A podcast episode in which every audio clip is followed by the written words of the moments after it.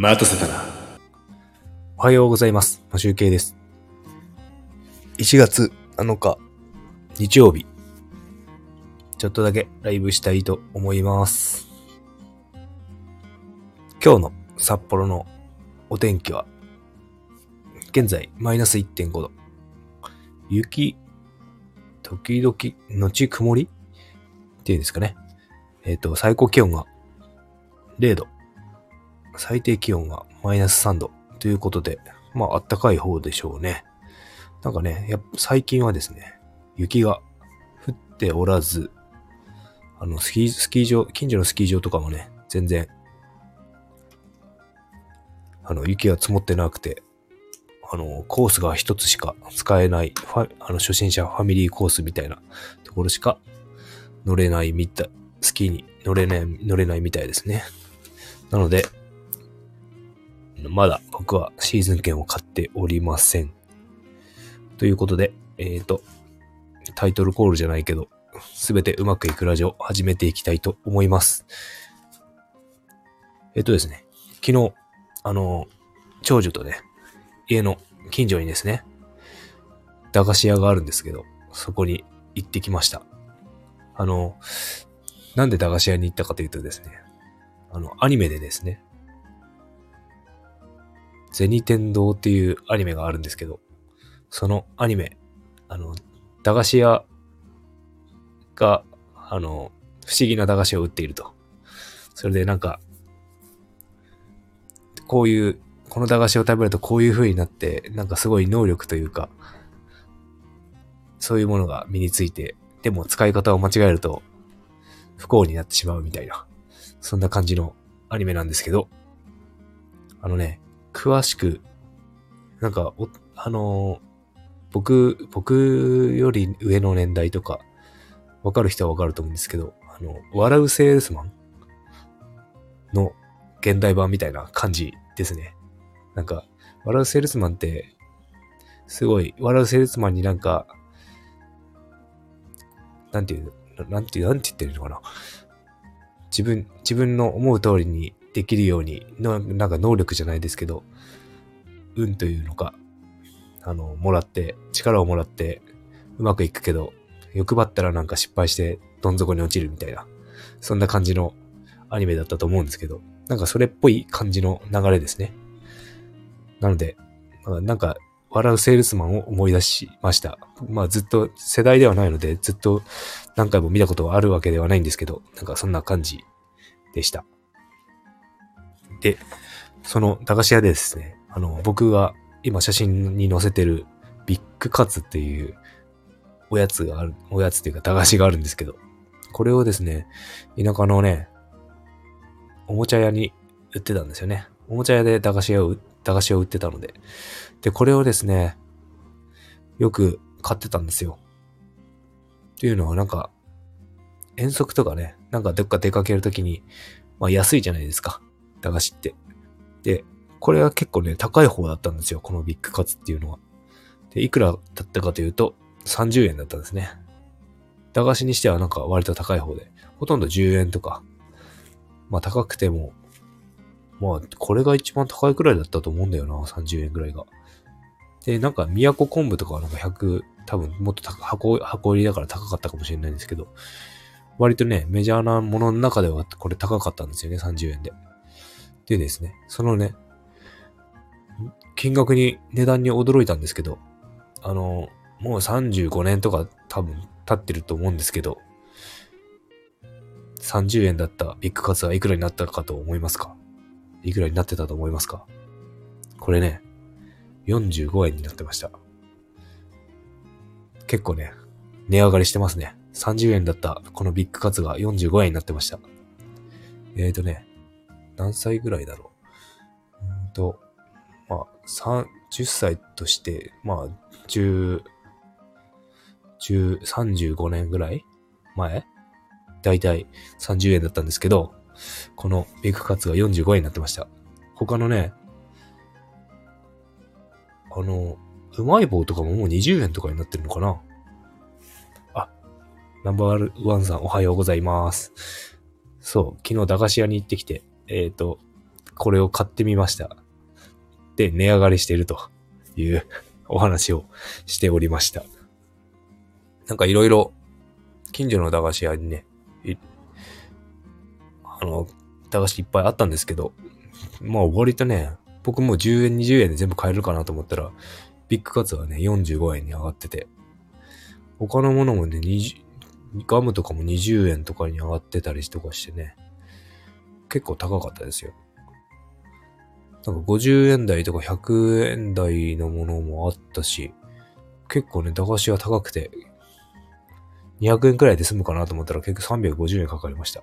2人分、子供2人分のおやつを買っていったので。だから結構ね、もうやっぱ値上がりしてるんですね。駄菓子屋って儲かるのかな？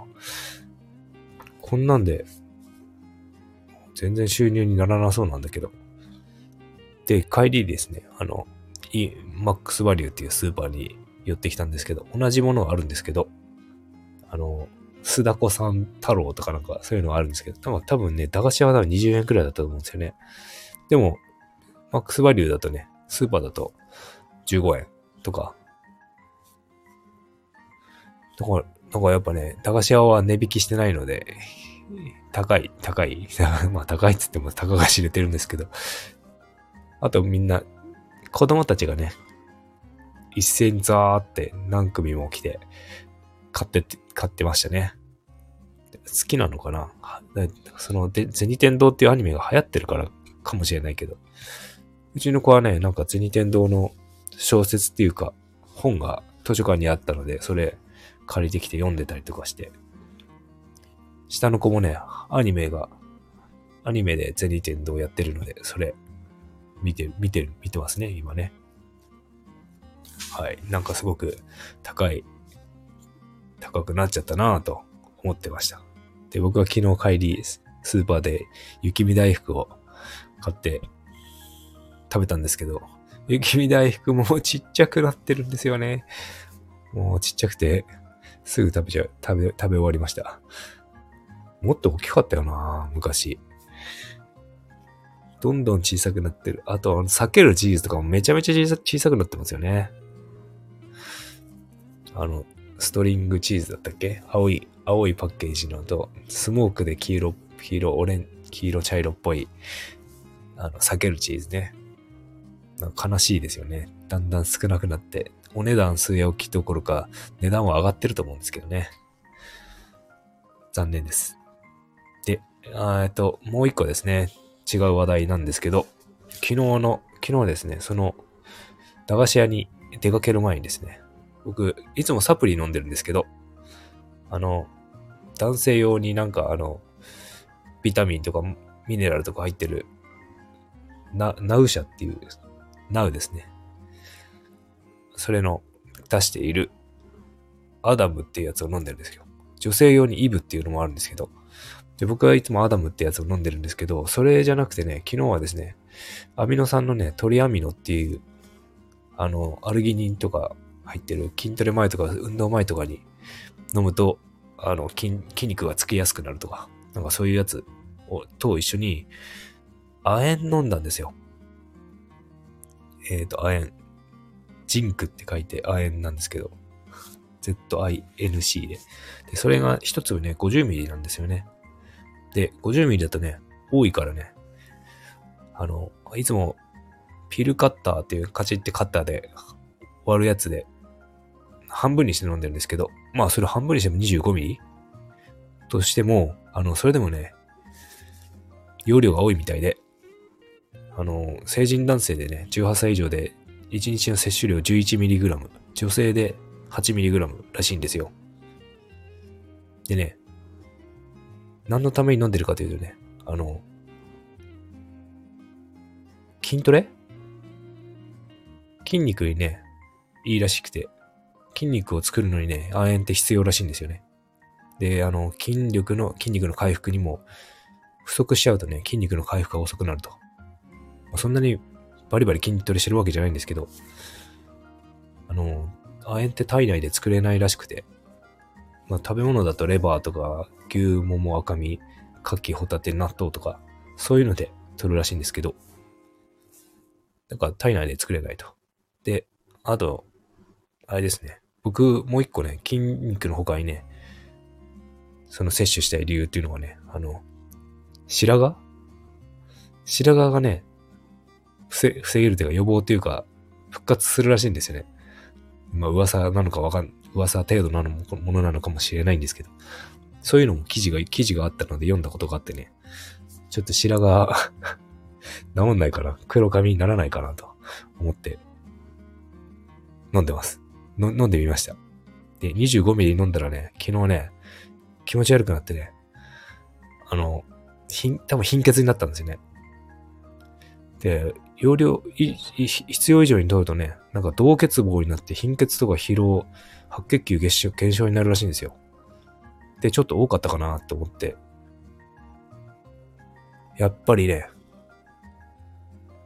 4分の1にしようと思って。4分の1だとね、12ミリくらい。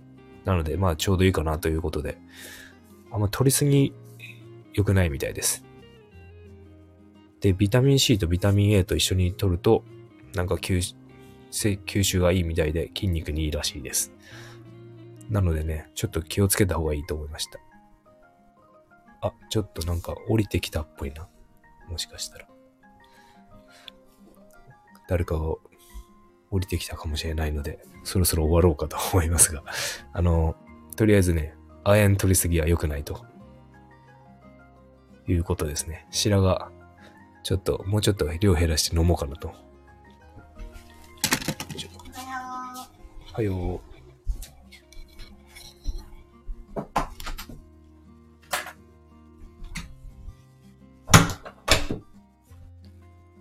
ということで、ちょっと今階段を登っておりますが、移動中。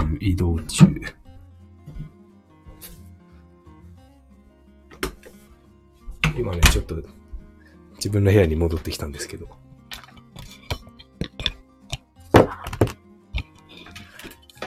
ちょっと早く、もうちょっと早く起きて、おしゃべりしてればよかったんですが、妻が下に降りてきちゃったので、僕は自分の2階の部屋に逃げました。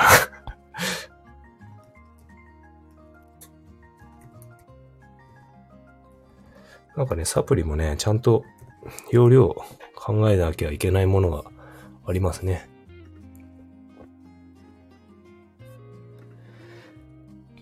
あ、で、あとね、昨日ちょっとね、勉強じゃないけど、パソコンっていうかアプリの使い方で、ちょっとね、ギター動画の撮影をして、エフェクトをかけたいという、エコーをかけたり、なんか、リバーブかけたりしたいんですけど、それのやり方をね、調べてるとね、インパクトっていうアプリと、なんて読むんだこれ。ベロっていうのかな。VLLO って書いてるアプリがあって、それをね、使うとね、なんか、スマホ内で、リバーブプロっていうんですか？これ使ってます？僕、スマホでやるの苦手なんで、ずっとパソコンでやってるんですけど、Mac の方が使いやすいので、ガレージバンドと iMovie でやろうかなと思ってるんだけど、これの方がいいのかな？それがちょっとわかんないんですよね。スマホで編集するのすごく嫌なんですよね、僕。データが多くなっちゃうし。なので、なんとか、PC の方でガレージバンドでできる方法っていうのをちょっと探しているんですが、一番こう動画プラス動画と音声と別撮りにするみたいなんですよね。で、一番うまくできる方法を探してるんですが、なかなか見つかっておりません。最初ね、動画で普通に音声も動画自体で音声と一緒に撮って、それを音声だけに書き出して、その音声だけをガレージバンドに入れて、で動画もガレージバンドに入れて、音声だけに、エフェクトかけて、書き出す、ガッチャンコするみたいなんですよね。やり方としては。それが、いいのか、どうなのか、わからないですね。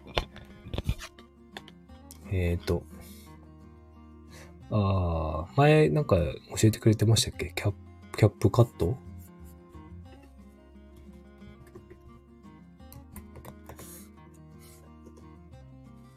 どうですか？ iPhone だけでできます？やりにくくないですか？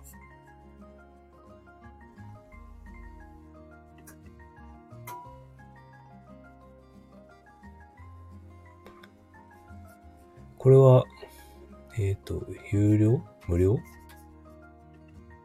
料で登録なのか。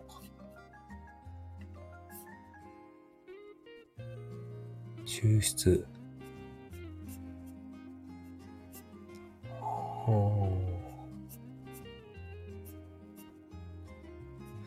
どうなんだろう。一回、まずインパクトとプロってやつでやってみようかな。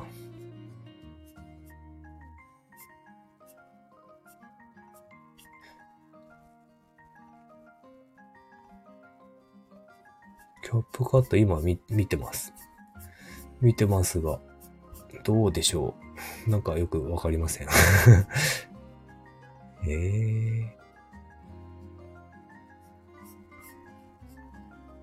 ウンロード。これ無料版と有料版があるのかな。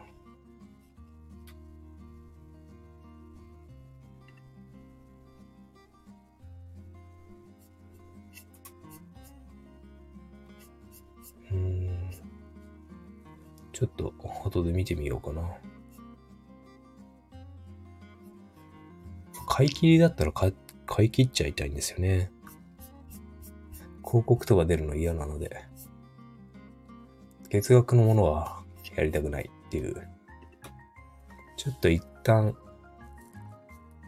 インパクトプロで作ってみてかな。うん。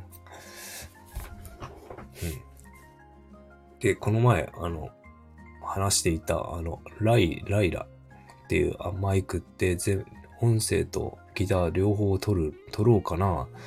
それとも、ボーカルマイクを買って、もう一つはショットガンマイクで、歌とギター、ライン撮りで、別撮りでして、ガッチャンコした方がいいのかなと、いう、ことを考えているんですが、まあどっちがいいんだろうな。ちょっと悩みます。まあ機材もまた増やさなきゃいけないので、短い動画ってまああれですかね、1分ぐらいですかね。ギター動画だとね、5分程度かかっちゃうんですよね。3分、まあ3分から5分くらいはかかっちゃうので、短いのってどうなんだろう。短くないっていうか、そこそこちょっとそれより1分より長いものってどうなのかなっていうのはありますね。まあ、いろんなアプリがありますね。なんかそうなると iPhone 11で足りてくるのかなというのも思ってますが、そろそろ楽天のリーベイツが iPhone 15 Pro が解禁されたらそっちの方を買い替えたいなと思っているんですが、まだリーベイツが解禁されておりませんが。でももうちょっとかかりそうですね。であんまりね、そして iPhone の15のね、プロの色が好きじゃないですね。うん。なんか、チタンになるのはいいけど、なんか僕の好みではない。14とかのね、ステンレスのサイドの方がいいな。ピカピカしてる方がいいな。なんか、こう、テクスチャーの入ってるなんか、擦れたような色とか、あんま好きじゃないなぁと思っております。アルミもね、そんな好きではないんですよね。ちゃんと、表面、鏡みたいに光ってる方が僕は好き。アップルウォッチもね、ステンレスの他の方が好きなんですよ。だけど、アルミにしてますけど、ステンレス重いからね。走るときとかアルミの方が軽くていいんですよね。うん。プロマックスとかしたらなんか20万30万するからな。高いんですよね。それにでかいから持ち歩くとか走るときとか大変そう。持ち歩くとき。